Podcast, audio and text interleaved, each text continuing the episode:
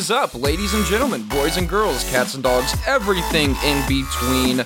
Welcome back to The Underground, episode 3 of Pop Culture Underground. Unforgiving takes, passionate opinion on all things pop culture, news, reviews, media, and more from a fan just like you. Welcome back to Pop C Underground. I am Jordan and I would love to welcome any newcomers here. Thank you so much for coming and checking out this podcast. I'm trying to go full time with this thing, putting everything I got into it. Lots of research, lots of watching, which who can bitch at that, right? Lots of sitting around and lots of good old geekiness. So thank you so much for coming and checking this out. If this is your first time listening, I would really like to thank you. And if you enjoyed this episode, please don't forget to go rate and review us on iTunes, or I guess it's Apple Podcasts now. But also go check us out and follow us on Twitter at Pop C Underground, on Facebook at facebook.com slash Pop C Underground, and send us in an email at popcunderground at gmail.com. Guys, man, what a freaking week it has been. We just got done with our DC fandom episode a couple days ago, so if, if you have not please go check that out. That was a two hour special episode, one of the longer episodes we'll ever do here. I spent eight hours watching that whole entire stream, every minute, 10 pages of notes. It, it was just an extravagant, fantastic, geeky, good old weekend. And man, it just, it really brought back the feeling of Comic Con that we have missed for so long. And I just want to once again thank DC for doing that. I know it took a lot of work to put that together. And as I mentioned in the two hour special, I, I think they really, really pulled it off. And boy, did we get some goodies, did we not? I still can't get over that bat beatdown, man. That bat beatdown is playing in my dreams at night. It's almost like a nightmare, but it's not a nightmare because it's so great. It's another dream come true, right? Another Batman movie. And in my opinion, you cannot have enough Batman movies. And oh my god, that Snyder Cut trailer Woo, baby, did we find out that it's a whole nother movie. It clearly proves it right there. The Gotham Knights reveal. Oh my, the Suicide Squad killed the Justice League. I, I can't get over it. I can't get over it. It was so great. I am still watching those trailers all day, every day. But what have I got for you this episode? Well, let me go ahead and tell you here. On episode 3, the topics we are going to be covering is first off in DC Weekly, Colin Farrell confirmed as the Penguin in that Batman trailer. I had mentioned it in the DC fandom special. That is, in fact, Colin Farrell. We'll get into that a little bit. Uh, we'll also talk about the elongated man plans for Flash Season 7. We've got a detailed look at Kristen Wiig's Cheetah through a new statue that was revealed. And also, something I want to touch up on is who is Desaad? You guys saw Desaad in the Snyder Cut trailer, so I'd like to tell you a little bit about who that character is. Over in Marvel Weekly, we've got a Marvel theory for the Doctor Strange Multiverse of Madness mystery villain, and also a Marvel theory for Eternals and how possibly Star Fox could be brought in through Thanos. And over in Pop C Weekly, Chris Hemsworth being rumored for a lead role in a new Mad Max prequel. Is a new Nintendo Switch model coming next year? and Warzone, Call of Duty Modern Warfare Warzone Zombies Royale leaked. And oh my goodness, I cannot wait because I'm recording this on Tuesday. Tomorrow is Wednesday, August 26th, and we are going to get that Black Ops Cold War reveal finally. Finally, it's going to happen in game in Warzone. I will have the details for you here on Pop Culture Underground. Some quick show details. Guys, this is your one stop shop for pop culture media. I like to do 30 to 45 minute regular episodes, and I'm not always going to give these show details at the beginning of episodes. I'm just going to do it for the first five or 10 episodes or so. That way you can kind of get a feel and understand what you're getting here if this is your first time listening. So, 30 to 45 minute regular episodes. Uh, like I said earlier, I'm trying to go full time here. I do post on Twitter and Facebook all day long. I try to work and research this stuff as much as possible all day long. So, please don't forget to go and check that out, as I mentioned earlier before. And I've got some spoil it episodes coming. As uh, if you listen to episode zero, you would have found out that we do not spoil anything on this show on the regular episodes. If I'm going to spoil anything at all, it will be in an episode titled Spoil It, and then whatever the content is. So, got one of those coming pretty soon. Uh, Superman, Man of Tomorrow, DC animated film, came out this Sunday. I'm going to sit down and watch that tonight, so hopefully I will have that for you very soon. And uh, let's go ahead and get on with it. So, let's hit up DC Weekly.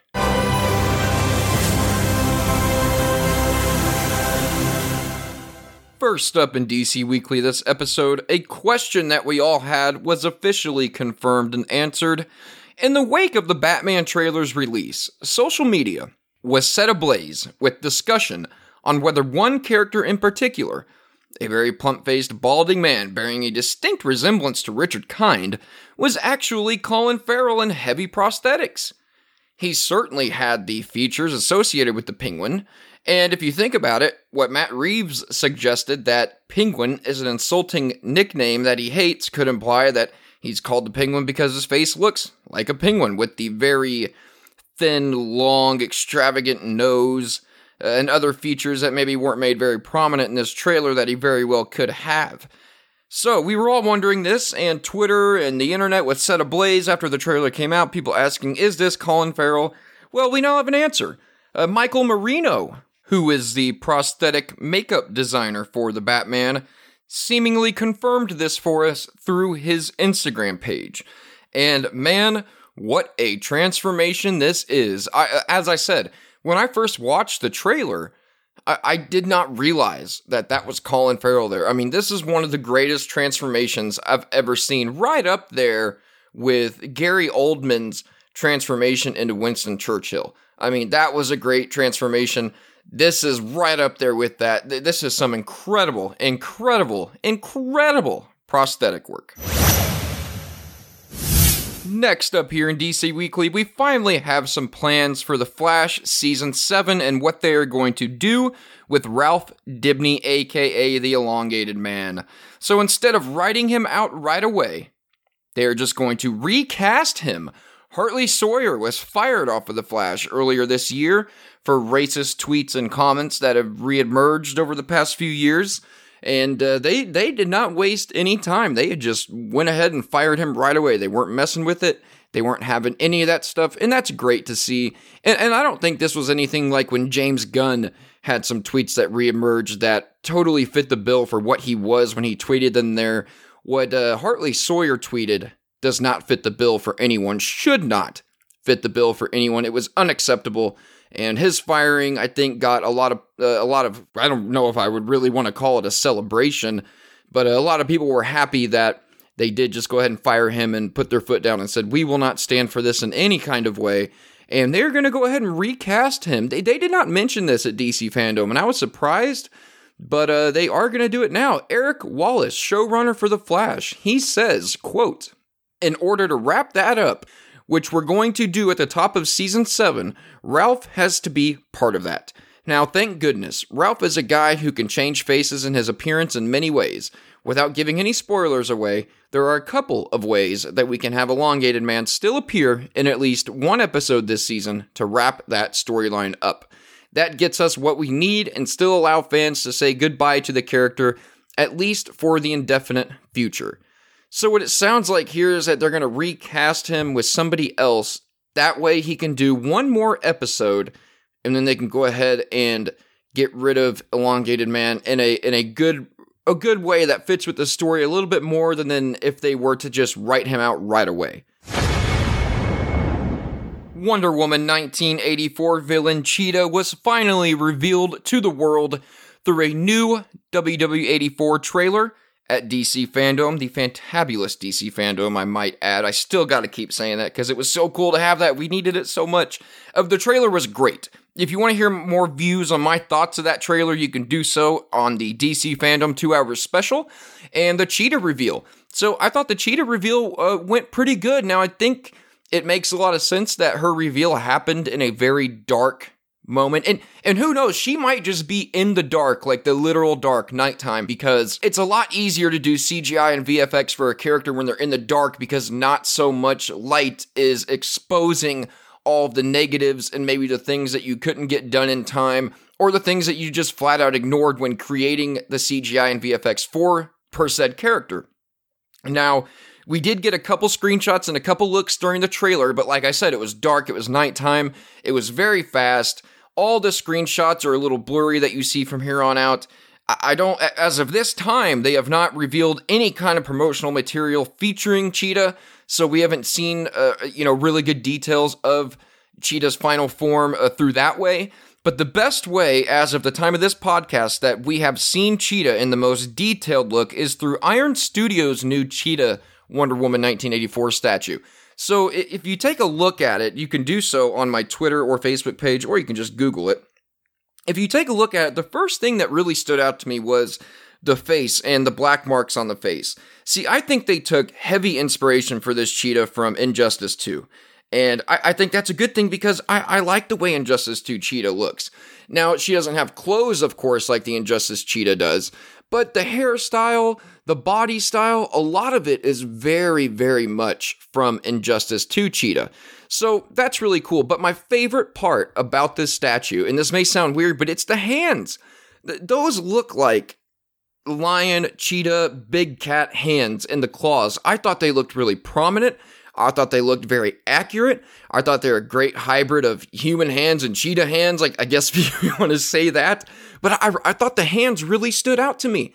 They really did. I think that th- they struck a very good balance between a cat's character and you know like the movie cats from the cat's character and the comic cheetah that we all know and love i also love the fur the fur is a little bit longer and a little bit more detailed than you see on the injustice 2 cheetah per se and there's also a little bit more whiteness to her like on her face it's a lot more pale and it, it, her hair actually looks a little white on the slick backed parts that are underneath the, the main the main main I'm to say here. That was a terrible, terrible dad joke there.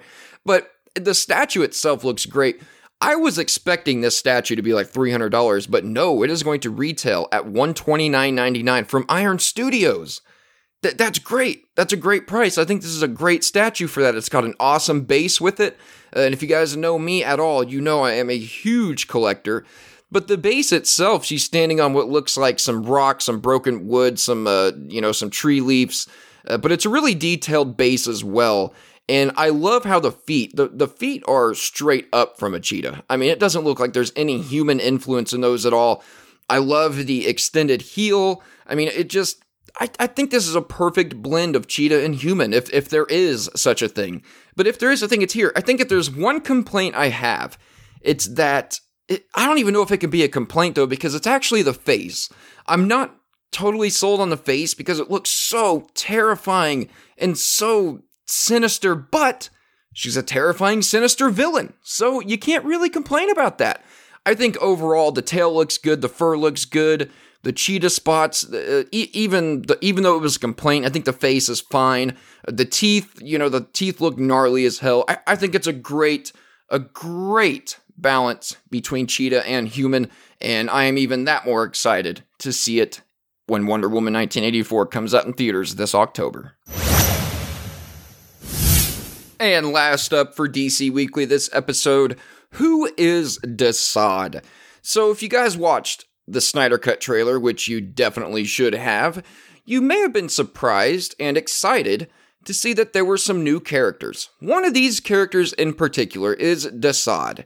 He is the one that was cloaked and hooded, the cloaked and hooded alien per se, who is undoubtedly one of the bad guys, one of the bigger bad guys in this movie. I'm, I'm assuming it's going to be Darkseid, Darkseid, Steppenwolf, and Desaad. Desaad is one of the worst villains on the planet of Apokolips. And if you don't know who Desaad is, I very much compare him to Starscream from Transformers because he is basically for Darkseid what Starscream is to Megatron. And so he was played by actor Peter Guinness, and the character was ultimately removed from the current cut of the film, obviously, but is now returning for the Snyder Cut. Here are some origins for Desaad. So, Desaad is the high priest of torture on Apokolips. He leads the parademon armies as one of Darkseid's top lieutenants alongside Steppenwolf. Desaad is just as important to the progression of Darkseid's cause, serving as Darkseid's right hand man even since the beginning of his rise to power. Now, originally, Desaad was a young boy who was corrupted to evil by Darkseid. Ever since his manipulation from Darkseid, Desaad almost never left his new master's side. While he's very cowardly, Desaad is clever and cunning. He creates weapons of untold destruction for his master's forces, and he tortures enemies and prisoners in their hellish realm.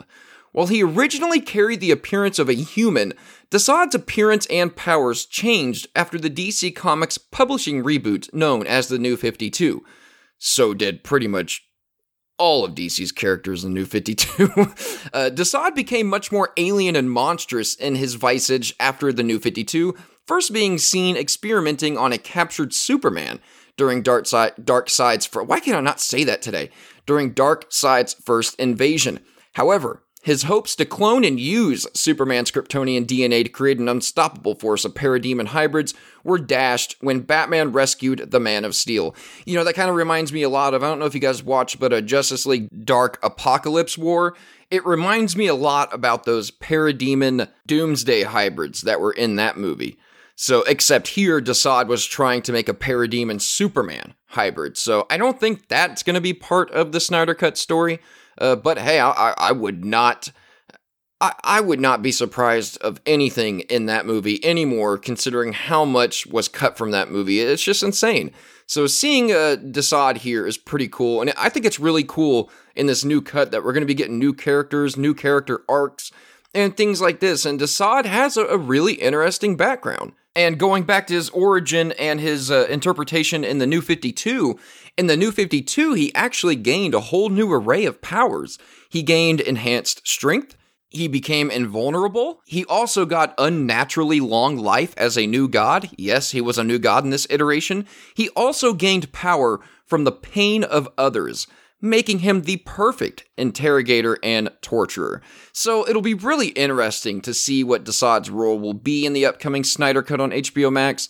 And uh, if one were to hazard a guess, he will probably be doing something along the lines of fielding reports from Steppenwolf on Earth from the safety of Apokolips, informing Darkseid of his general's progress. That right there comes straight from Screen Rant.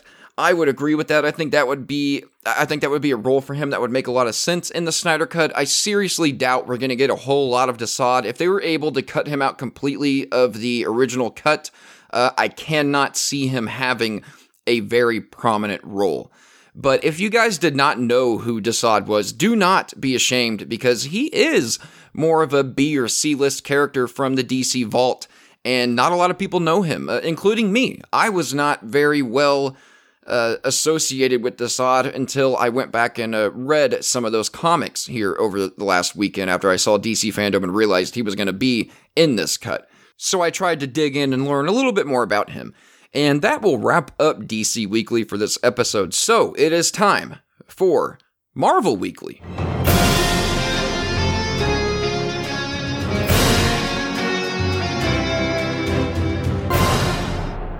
Marvel Weekly does not bear that much fruit. As most of you know, Marvel is not really releasing very much nowadays. I saw a hilarious tweet from Brian from Pop Culture Leftovers Great show, by the way. Inspiration for me to start podcasting. One of the main ones was Pop Culture Leftovers. In fact, the very first podcast I ever did was Second Rate Superfans with Brian and a couple of other uh, Pop Culture Leftover listeners. And I had the time of my life, and that is what really got me to want to podcast. So go check that out. But the funny tweet that I saw from Brian on Pop Culture Leftovers was it, it it had a picture of a stick figure poking a dead body, and you've seen this meme many times. But it said Marvel fans after DC fandom, and it's poking the body, and it's like, come on, do something, and come on, Marvel, do something. We're, we're begging you. We got all the stuff from DC. It's time for you to react and answer. Come on now, guy. Uh, we need something from you guys. We need something. I can't sit over here and do Marvel theories, you know, for a million years over here. So come on. Come on, make my podcast better, please. Come on, Marvel. Come on.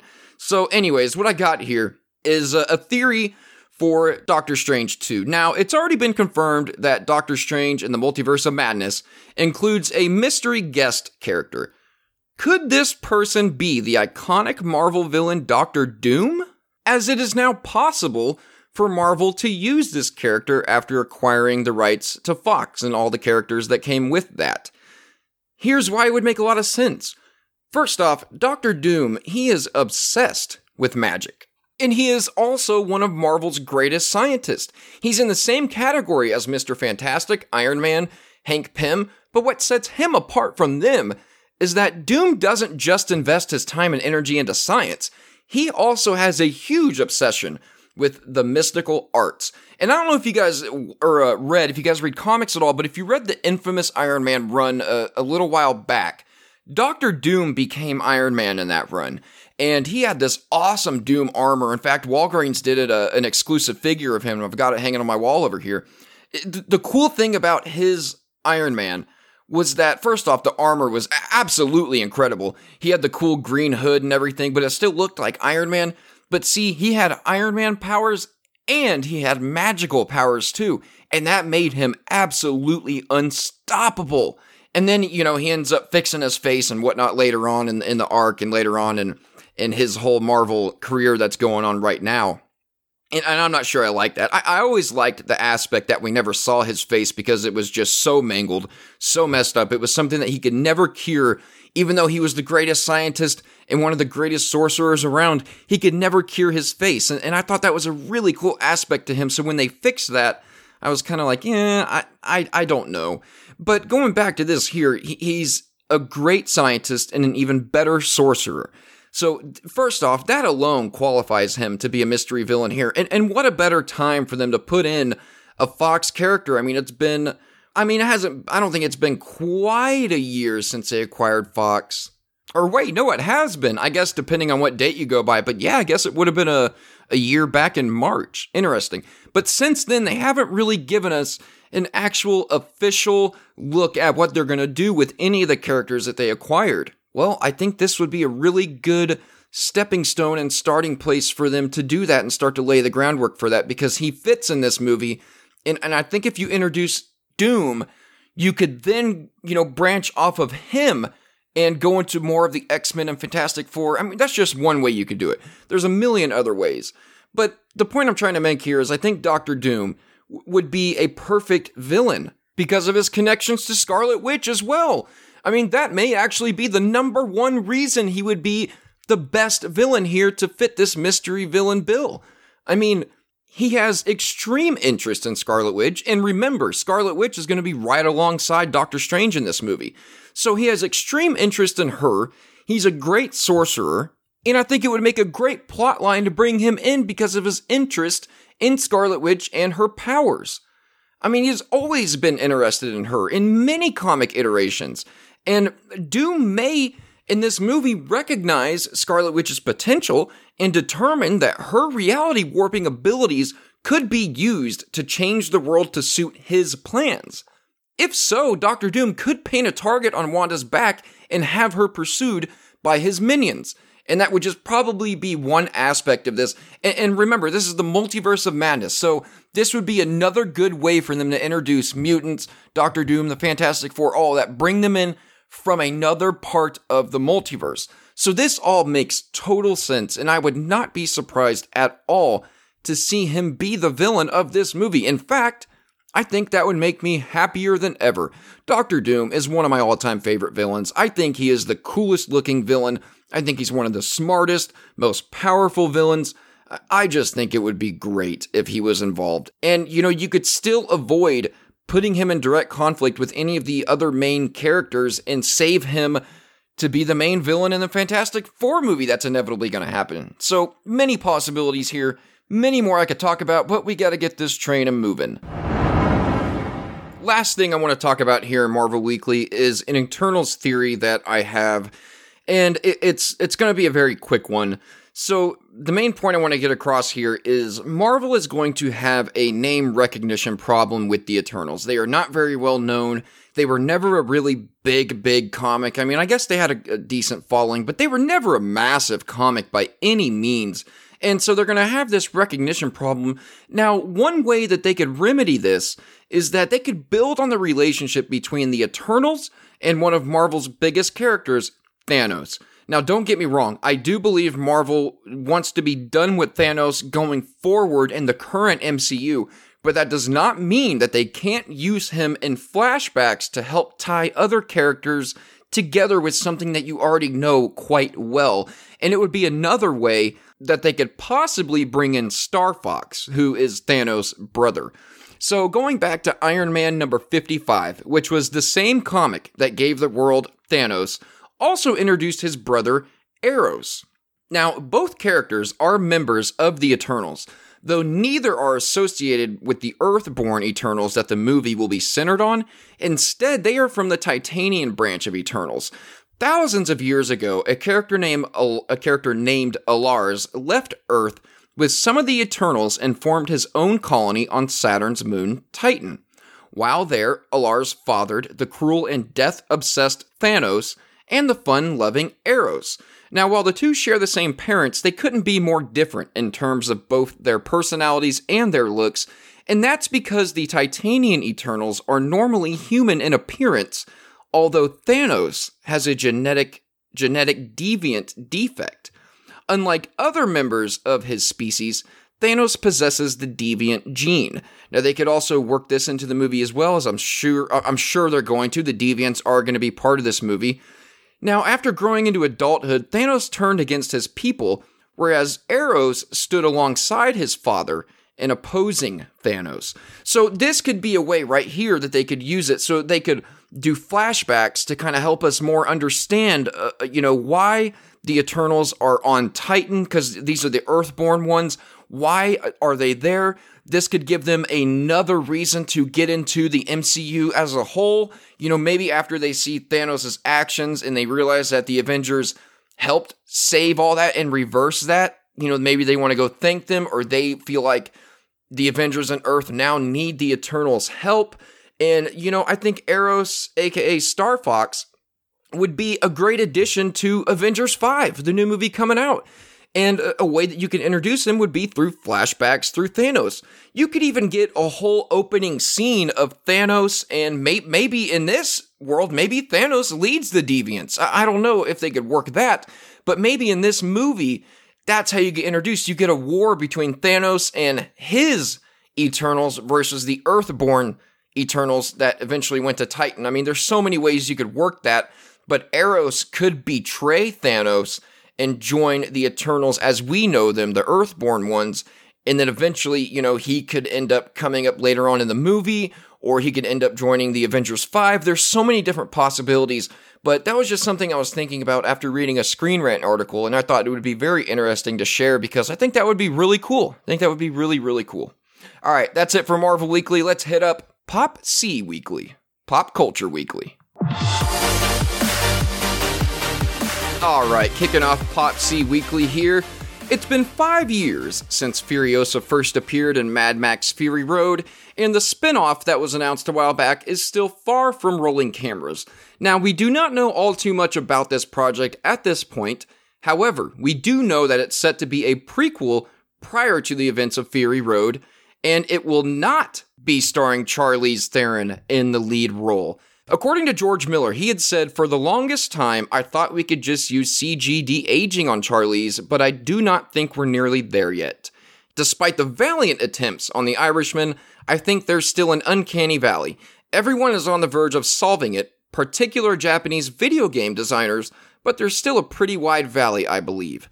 So that is really unfortunate, especially when earlier this year, you know, Theron had praised Miller's work on Fury Road. He revealed that it was her idea actually to shave Furiosa's head for the character's now iconic look.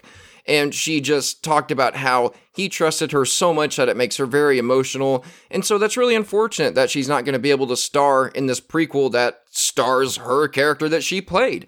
So they're probably going to have to recast and get a younger, uh, Furiosa unless they do figure it out and she ends up joining back to the movie and de aging. But at the time of, of this that I'm reading, uh, it looks like she is out. Now, they are eyeing somebody, and there is a big rumor that Chris Hemsworth is being eyed for the lead role as a character named Dementus. Uh, man, I, this is kind of surprising. I didn't think they would do a guy for the lead role. Now, earlier this year, casting details did surface hinting at a character named Dementus, and it called him a breathtakingly handsome lead with an angel's face scarred by a deep forehead wound stitched together with shiny chrome staples. So, now, according to the scoopers over at the Illuminerdi, Chris Hemsworth is being eyed by the studio for the role of Dementus. Now, it's important to note that the latest report says that the Thor star has not officially signed on the project. Warner Brothers is reportedly very interested in getting the actor on board, though. That would be great. I think you would bring a lot, I think he would bring a ton of star power to a Mad Max prequel. Uh, even though it may not need it, Mad Max Fury Road was so good that I think uh, even more people now are familiar with the Mad Max name. Uh, but it would still bring a ton of star power to it, and that would make for a very interesting lead role. I, I mean, go back to that description. A what did that say again? A breathtakingly handsome lead with an angel's face. Uh, is that not Chris Hemsworth? I mean, is that is that not Thor himself right there in that description? So this makes a ton of sense. We'll have to see if it actually happens. Two more stories here to wrap this episode up. First off, a report suggests that a new Nintendo Switch model is launching in 2021, which of course kickstarted more rumors about a possible Nintendo Switch Pro once more. Now, speculation about a Nintendo Switch Pro model has existed for over a year at this point, so this is really no surprise. But several previous reports that hinted at the possibility of a Switch Pro model uh, were essentially shut down uh, for the most part, at least for this year.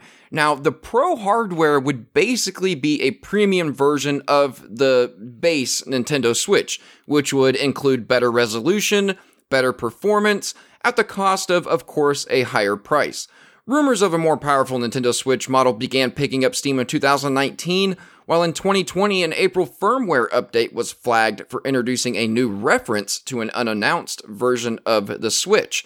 Now, according to a new report from Economic Daily News, translated by VGC because it is a newspaper from overseas, a new Nintendo Switch model will enter production later in 2020, with a launch planned as early as the first fiscal quarter of 2021. The translated article also makes reference to upgrades to both interactivity and display quality in the rumored model, though it does not offer specifics for how that might be achieved or what an improvement might look like in terms of hardware performance. Now, as of this writing, Nintendo has not confirmed or denied the rumor, which has now, of course, begun to be circulated more widely. Now, it's important to keep in mind that rumors of a new Switch model, and specifically the Nintendo Switch Pro, have persisted for a long time, as I was saying, so a new report does not necessarily confirm its existence. It also neatly fits into what Nintendo previously stated about its Switch plans, as the company did state earlier this year that it had no plans for a new Nintendo Switch model in 2020, which I was mentioning earlier. That those were the shots that were shot down, or uh, the rumors that were shot down for 2020 at least. Now, the company did not say, however, that it had no plans to begin production of a new Switch model in 2020. And given the predicted extended lifespan of the Switch, it would make sense to have more models available sooner rather than later. I think it's coming for sure. 2021 makes a ton of sense. They had a lot of production problems this year with Switches. Remember, you couldn't get one for a couple months. That has now been resolved. And I think now things are kind of getting back to normal production wise. I don't think they can do as much as they used to be able to uh, on a large scale basis, but it, it, does make sense that they could at least start uh, some production for this new Switch Pro model because I- I'm telling you, it is coming. Last up here, we have a massive Call of Duty Warzone leak. So earlier this morning, via the PS4 and Xbox One and PC, there was an update for the game uh, which was actually Season 5 Reloaded, which added a lot of cool stuff. But in this update, Infinity Ward and Activision added a slab of new files to the game, which were promptly data mined, as normal these days, by various Call of Duty data miners and leakers. And while the update itself wasn't very exciting in the long run, the files hidden within have been a gold mine of information. Now, unfortunately for Infinity Ward and Activision, the files have spoiled what's about to happen to the free to play Battle Royale game.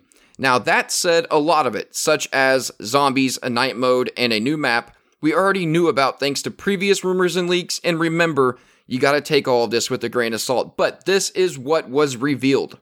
A night mode is probably being added. There will be a new map, which will keep the bunkers and gulag, but otherwise will be completely different than the current map with a Cold War theme. One of these new locations in the map will be a vast subway system. Zombies are coming, though it's unclear if this will be in a separate mode or be added to the core experience as well. Here is a description of the experience Zombies Royale. Be the last team with a human alive to win. Players turn into zombies on death, but can become human again by consuming fallen players' hearts. That sounds awesome.